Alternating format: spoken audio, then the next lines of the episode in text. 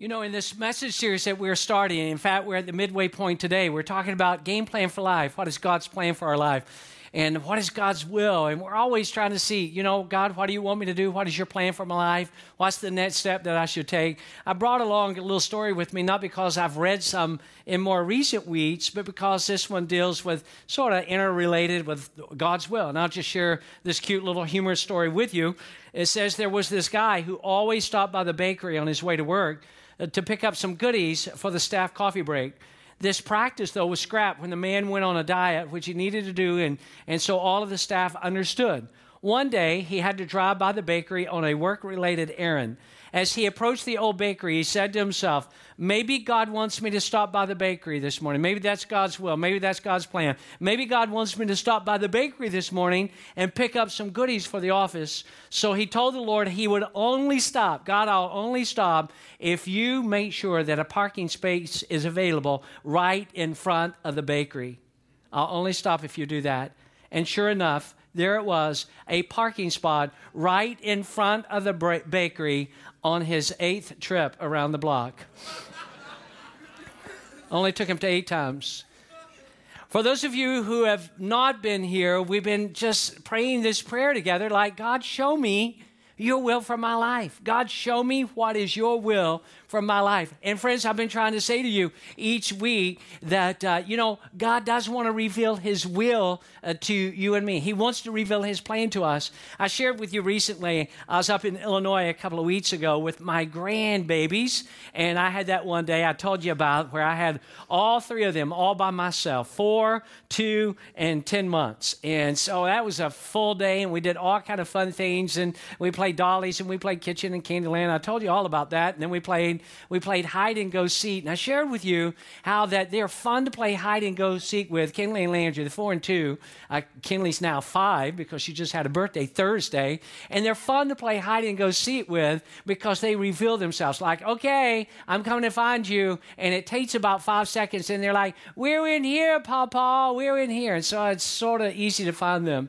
And a lot of times we feel that God is making his will to us elusive, like God's hiding it. He doesn't reveal it, that he finds some sort of pleasure in keeping it hidden from us. But that is not consistent with the nature and the character of God at all because God has this plan and He wants to reveal His plan uh, to us. In fact, that is the wonderful thing about Christianity. There are so many other world religions, but uh, there's a couple of reasons why I think Christianity ought to be embraced. I like the one the way that one writer said, "Hey, uh, I'm listening to the man who rose from the dead. All these other religious leaders, when they died, they died. They didn't come back to life. The only leader in any religion that ever came back to life, ever resurrected, was Jesus. And I think he makes a good point when he says, That's the one I'm going to listen to. Now, here's the beauty of Christianity Christianity teaches us that there is a God that created us. You see, you were created by God. You were created by God, and that God not only created you, but that God also knows you.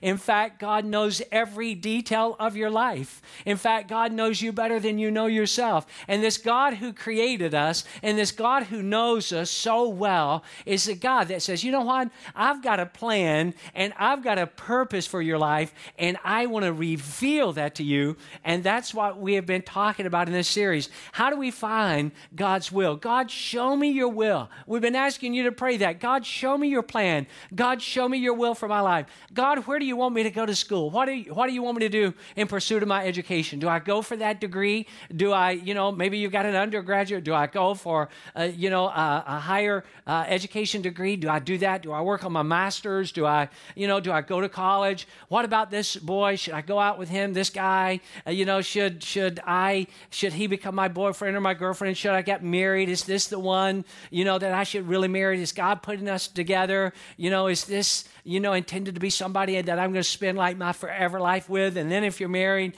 you know, do we have kids? Do we not have kids? If we're going to have kids, how many kids are we going to have? God, what's your will? What is your will for my job and my career? What is your will for my business pursuit? And, and again, uh, today we're going to just get into this a little bit deeper. I shared with you on the front edge of this series, and again, we're at the midway point. You don't want to miss the next two weeks, but we're just talking about each week. How can we just get a little closer to what is God's, uh, you know, personal will for our life? What is God's personal will for our life. And so today, uh, I want to just take one idea, I want to just take one thought, and I want to just focus on that one thought today. And here's the reason why because the area that I'm going to talk about today is an area that a lot of people give a lot of thinking to and have a lot of questions about and spend a lot of time at, and that is at your job. That's your work, that's your career, that's your business. If you happen to have a business, and, and that's just really important. We need to talk about that because a lot of times people are saying, you know, what is God's will for my career? Where do I go next in my career? Where do I apply? What kind of job? Do I open a business? Do I start this startup company? If I'm going to do that, how much investment am I willing to make into that business? And so we've got all these thoughts. And so that's why I'm comfortable with just saying, let's take today and just focus on that one area in regards to our career and, and our job and our vocation. Now, I, I, don't want you to raise your hand on that. The key word, operative word there is don't. Don't raise your hand. You know, I'm the kind of guy, you've been here long enough. I'm always like, hey, how many of you, hey, what about this? Raise your hand. What about, and having you raise your hand. But I'm just saying, on this one, don't raise your hand when I ask you this question. But I'm going to go ahead and ask it. Keep your hand down. All right, here it is. Have you ever had a job? Have you ever had a job that you just could not stand? I, am uh, you know, the word hate doesn't feel good for me. You know, it's not like I've never said it. I've said it, but so strong, I don't want to use that. And you may say, well, that's you. I'll tell you, I, I hated it. I, uh, you know, so you may be willing to do that. But have you ever had a job you just could not stand? The reason uh, by the way, why I didn't want you to raise your hand is you may raise your hand, and when you raise your hand, you may actually discover when you raise your hand that uh, you find out later that your boss happened to be in this same service, and then they're like, hey, I saw you raise your hand. Would that be your current job? And I don't want to put you in a position where you've got to be dishonest. So don't raise your hand, but have you ever had a job like that? You just said, man, I can't stand it. I'll be so glad when I'm done with it. All right. So this one now you can raise your hand on. How many of you, how many of you remember your first job or early jobs that you had? Just wave at me like this. You remember your very first job or early jobs that you had? And I can remember my first, I can remember my very first job, and I wasn't even old enough to work. I, you know, no W two, no pay stub, no direct deposit, nothing, nothing like that. And the reason why, um, you know, they didn't even have such a thing as a direct deposit way back then. I was about 12 years old, and I worked at my father, uh, my grandfather's gas station. He had a gas station, and this has been so long ago. And and how a lot of you, when I mention what I'm about to mention, you're gonna be like, what? I've a what? I've never I've never even heard of a gas station like like that. So like, what are you talking about?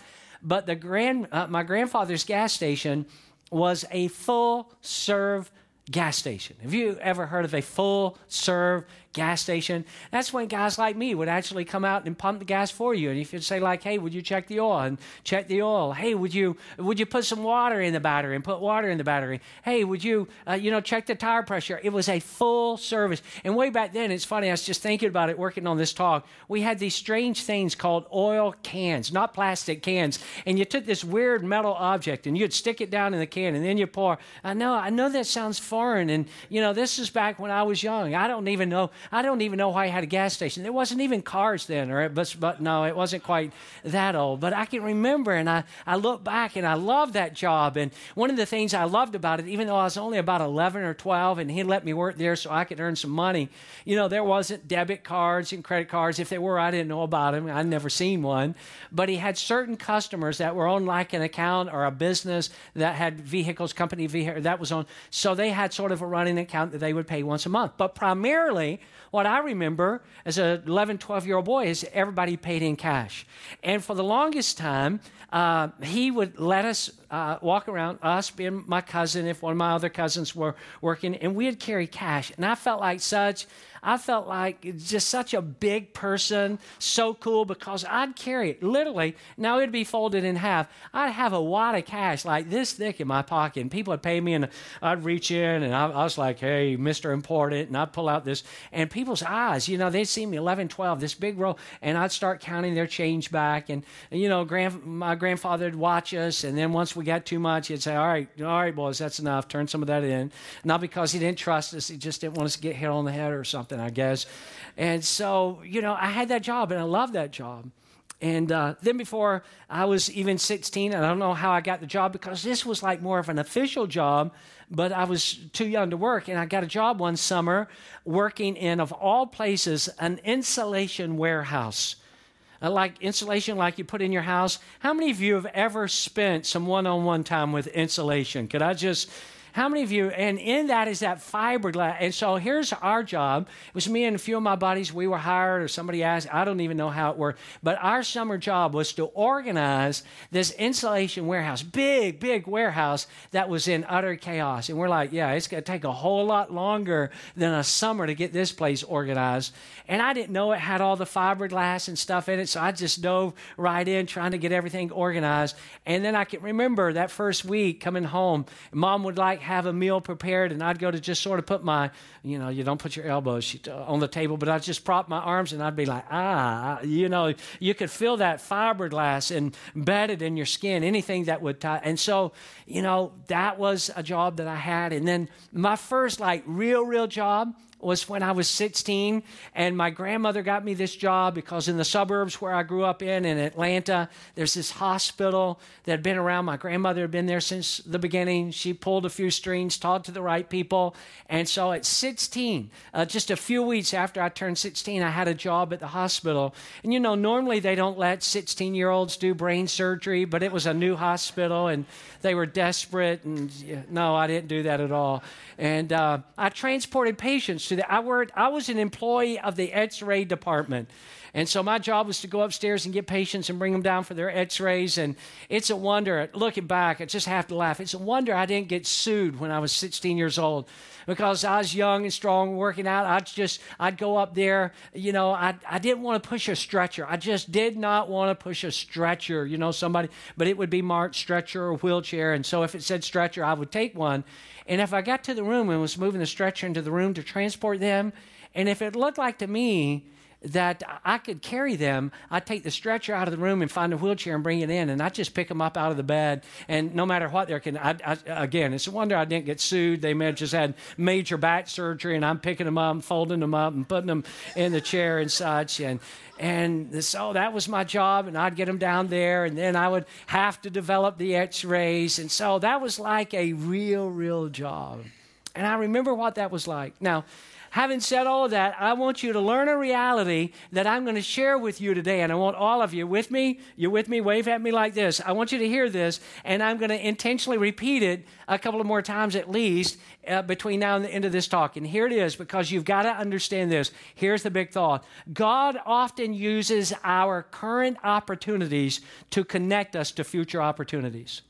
Let me say that again. God often uses our current opportunities to connect us to future opportunities.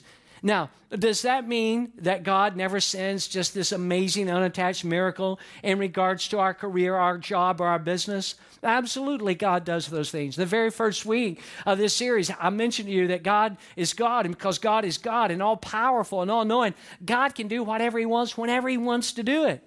But that, you know, God just sending an unattached, out of the blue sort of miracle vocational thing, it, it, God does that, and He's capable of, of doing that Yet, primarily, what God does in this arena of our vocational life is He opens up future opportunities that are actually connected to the current opportunity that we have. Now, I want to just say something right here on sort of the front edge, the beginning part of this talk, and, and, and that is this. You may be you may be a person that you are in your dream job. Right now, you're in your dream job and you've been doing it for a long time. You're really good at it, fits your skill set. You've got passion for it. You've done it so long, you don't want to do anything else. You're in the sweet spot of your abilities. And actually, the job you have right now is the job that you're like, hey, as far as I see it, this is the job I'm going to retire from. I love it. It's what I ought to be doing. And so you've got like your dream job now. So when I'm talking about what I'm about to talk to, those of you that are like that, and there's some of you,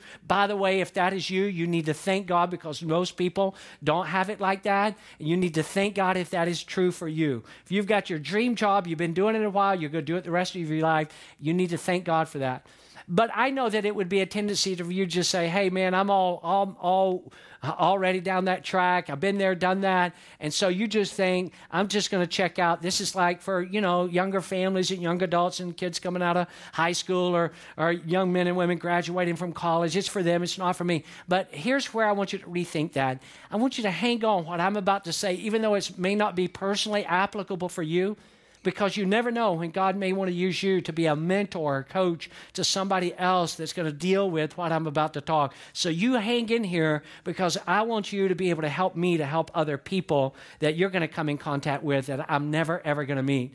So here's that reality again that God often uses our current opportunities to connect us to future opportunities. So the job that you actually have, your right now job, you may say, you know, uh, Jeff, just being honest, I'm not crazy about that job. I wouldn't say I hate it, or some of you'd say I do hate it. I strongly dislike it but it's not the job you want. You're not crazy about it. Or you say, you know what, it's not that bad of a job. It just doesn't pay enough. And I, I really, it's not a greed thing at all. I just need to make some more money. I've got some obligations or I've got a family and I, you know, it doesn't really pay enough. Or, you know, this doesn't fit my skill set. And I don't, you know, I don't, I want to do something or I'm under challenge or, you know, I'm simply working this job because it is temporary provision that's going to get me to the next place that God has for me. So if you happen to be sort of falling, categorically speaking, in any of those areas, it may be difficult for you to see what I'm about to say, but I want to say it nevertheless and that is that God is using right now in your life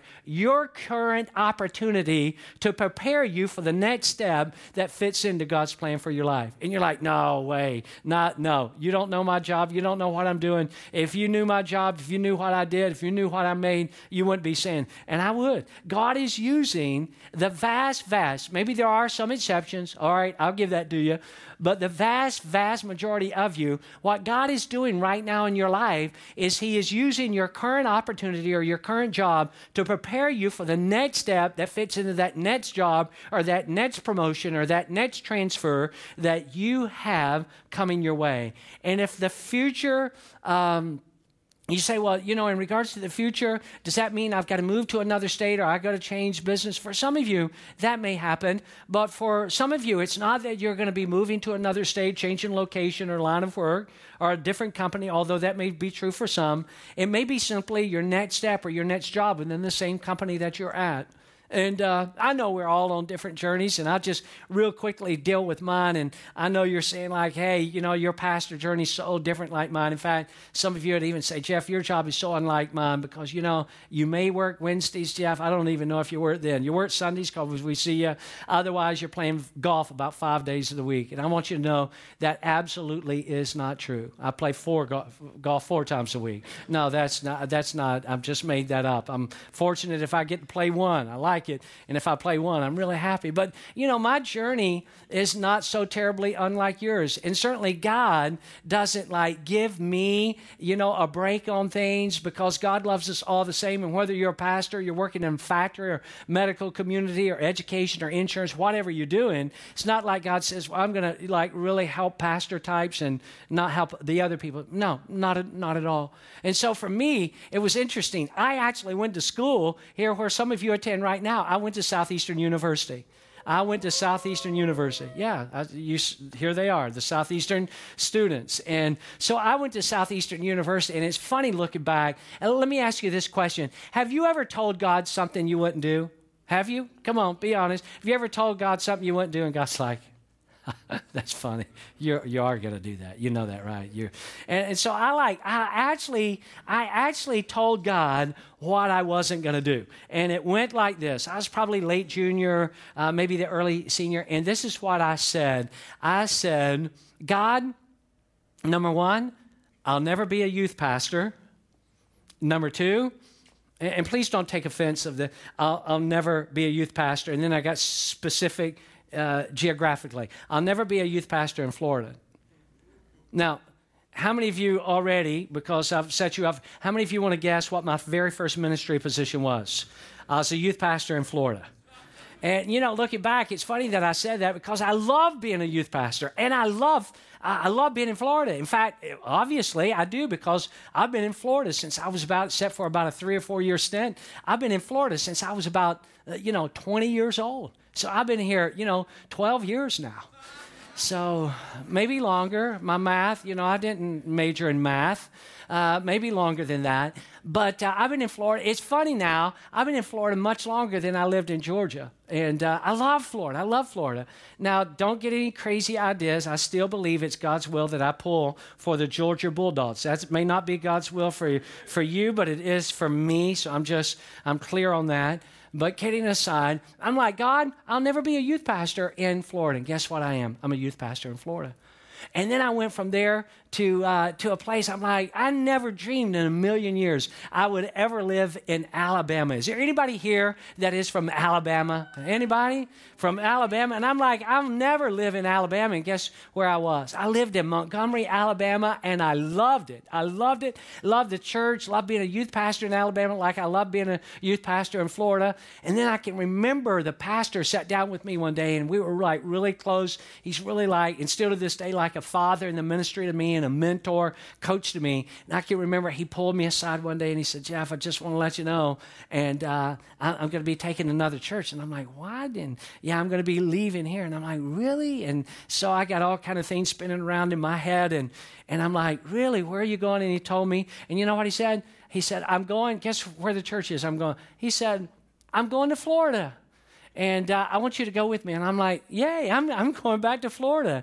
And uh, so I was there with him and then went to this church. God was, you know, taking my current realities open. So I go to a church near Jacksonville and I'm there pastoring that church. First time ever pastoring a church, you know, for like nine and a half, ten years. And then God would have a plan and, and I would go from there to come here to back to Lakeland, you know, and be here like 18 years. And what I didn't realize at these various intersections was in my current uh, situation, God was actually connecting me to future situations that I couldn't even see yet.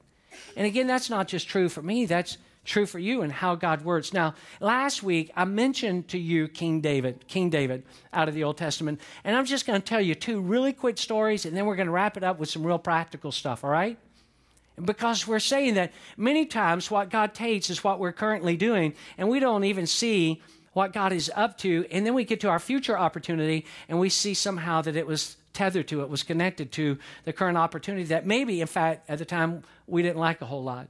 So, David, any of you remember David in this? I point back to the time before he was like king, before he is King David.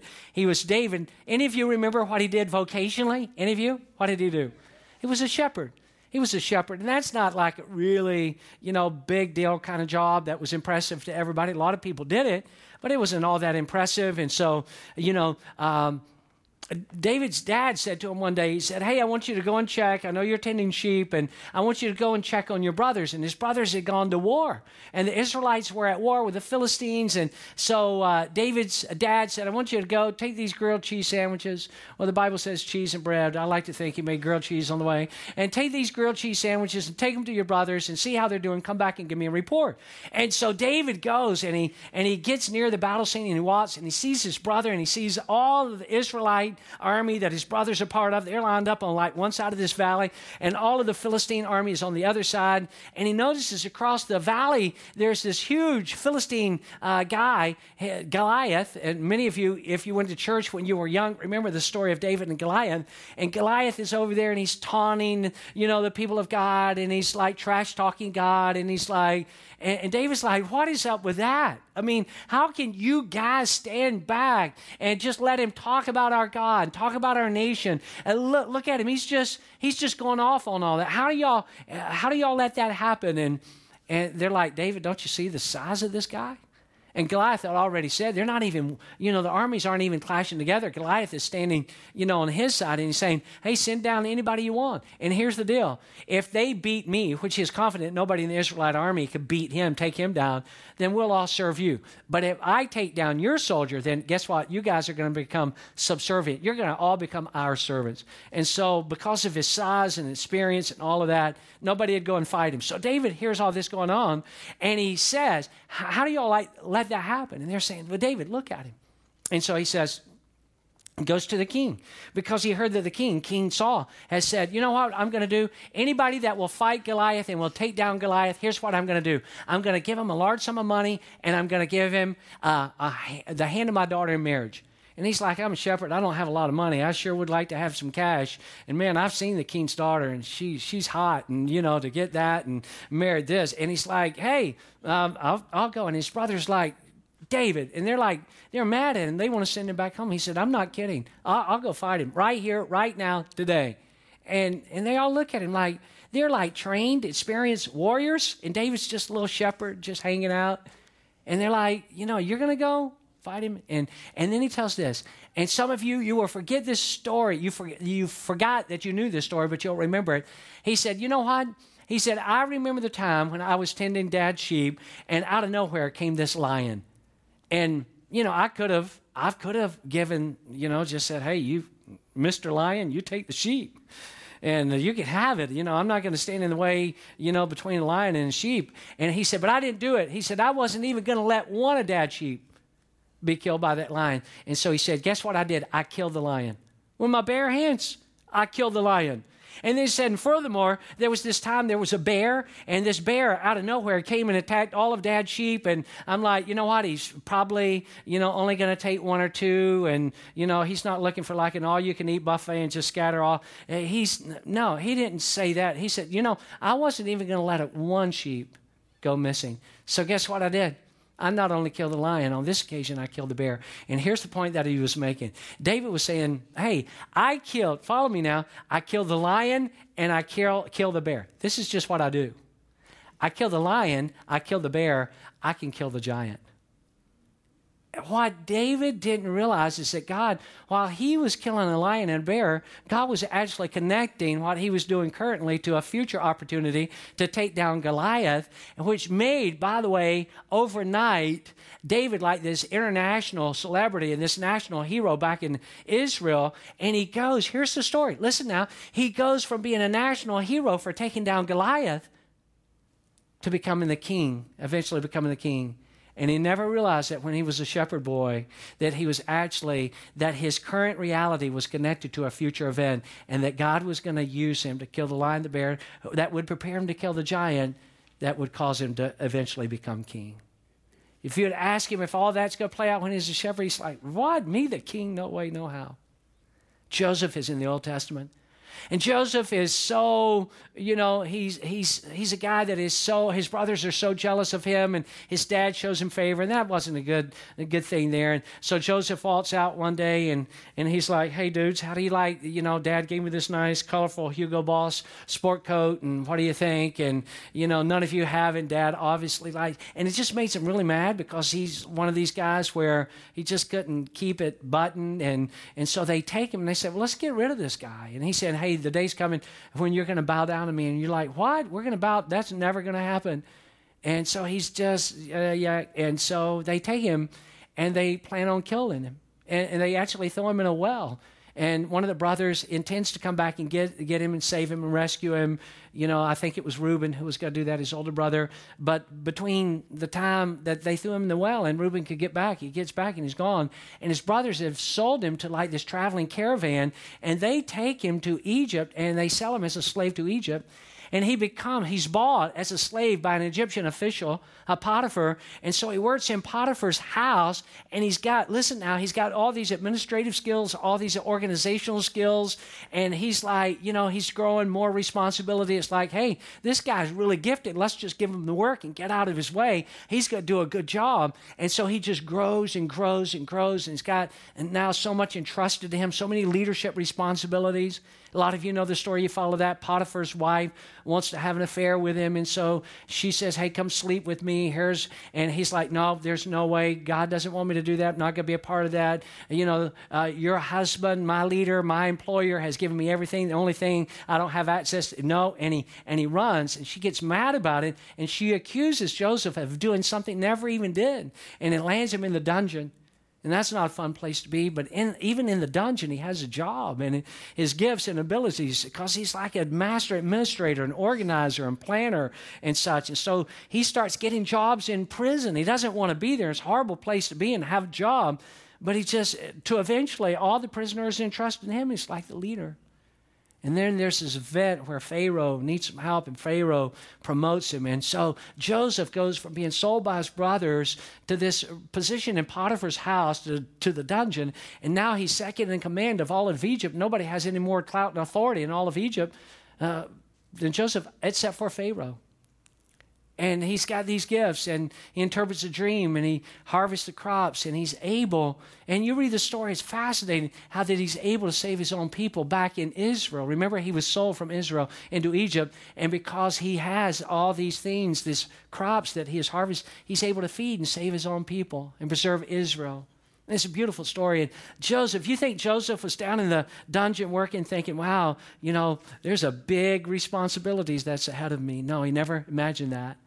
But again, it just goes back to this reality. And maybe you can't even see it yet, right now, based on where you're at. But God often connects future opportunities to current opportunities and realities that we're involved in at the moment.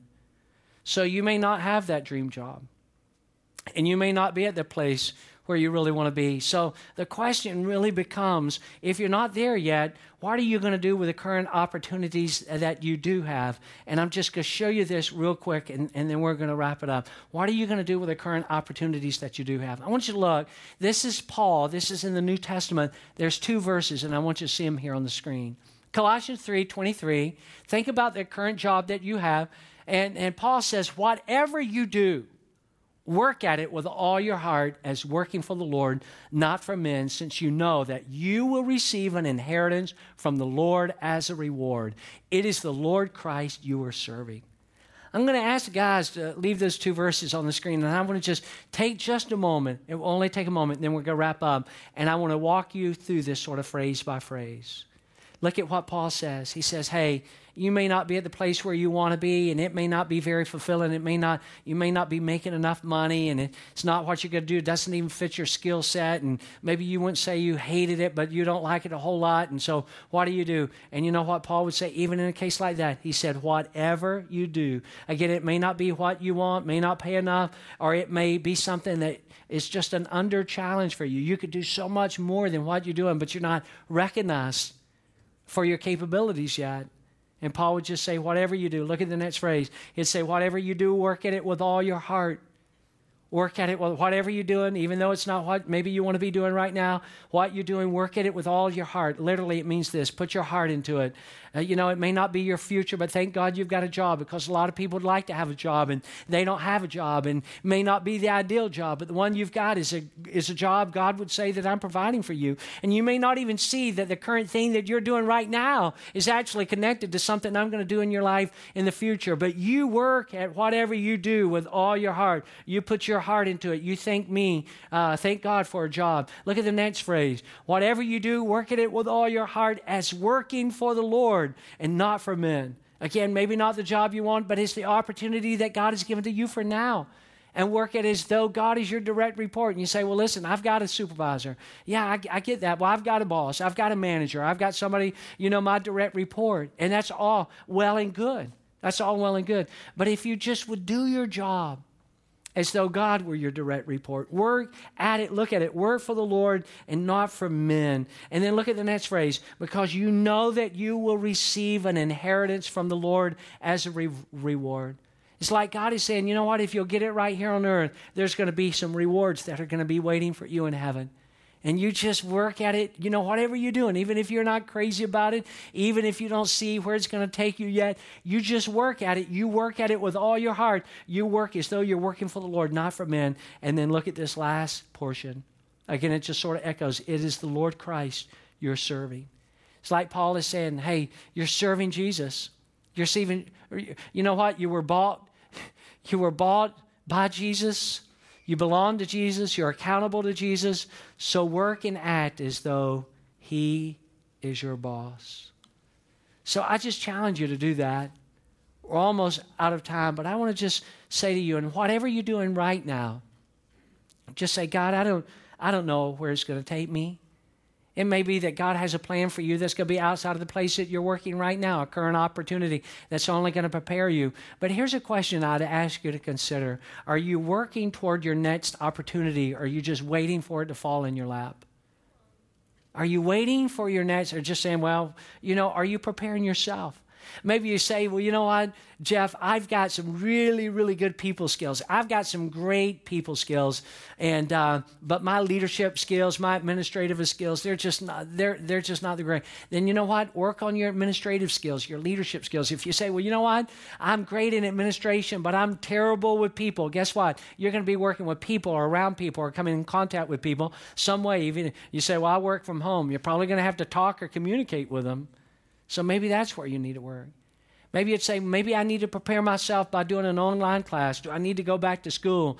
Do I need to get involved? Maybe you need to say, well, hey, you know, uh, maybe I want to get involved in a ministry that I can grow and develop some gifts that I'm actually going to use in the marketplace. And this goes back to something that I said before. You be you. Don't try to be somebody else. Don't try to live somebody else's dream. Don't try to run somebody else's race. You be you. My boys are as different as night and day and they get along one another. They love each other. They're great, great friends. But Brent is so different from Drew, and Drew is so different from Brent. Even what they do vocationally is so different from one another, and it's totally different from what I do. I kept thinking maybe God would give me one child that would want to be a pastor, and none of them wanted to be a pastor. None of them. And so Brent works in an office for State Farm and the headquarters in Bloomington, Illinois.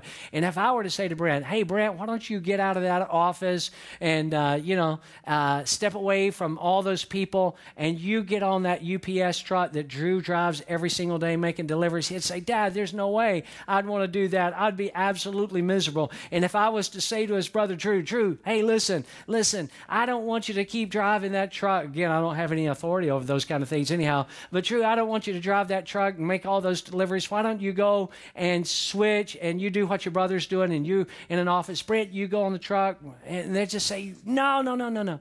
Is one right? Is one wrong? No, they're both right because they're finding their niche of what God wants them to do. Drew wants to be on a truck by himself working for UPS, and he does. And Brent wants to be in an office working with people and helping people, and that's what he does. So you've got to be who you don't try to be somebody else. Don't try to be your dad or your mom or your brother or your sister. You just be you. And you just realize that what you're currently doing, do the best at, at it you can. Throw your heart into it. Prepare yourself because you never know what God's going to do to teach you that's going to prepare you for the next step. I've learned something at every job I've ever had. Can I tell you, I've had some jobs that I've learned a lot of what I need to do.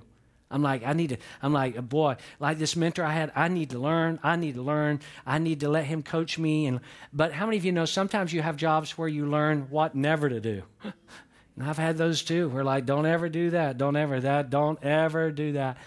Don't ever do that. But you be who God wants you to be hey, listen, we're ending a little bit earlier for a reason. We did a song, a new song at the beginning. Band's going to come back right now, and we're not doing the whole song. We're, we're going to do a portion of it. I don't want you to leave because soon as we sing this song together, I want to come back and I'm going to give you about a 30 second preview of where we're going next week, and you're going to want to be here for that. So I want you to go ahead and stand with me, and I want us to do this. Listen, friends, your job where you may be right now may not be the job that you want or the job that you're going to have have forever. But how many of you know if God has blessed you in any, uh, a job is better than no job, and God has blessed you some way, somehow, and how many of you know that for most of us, God has blessed us more than we deserve?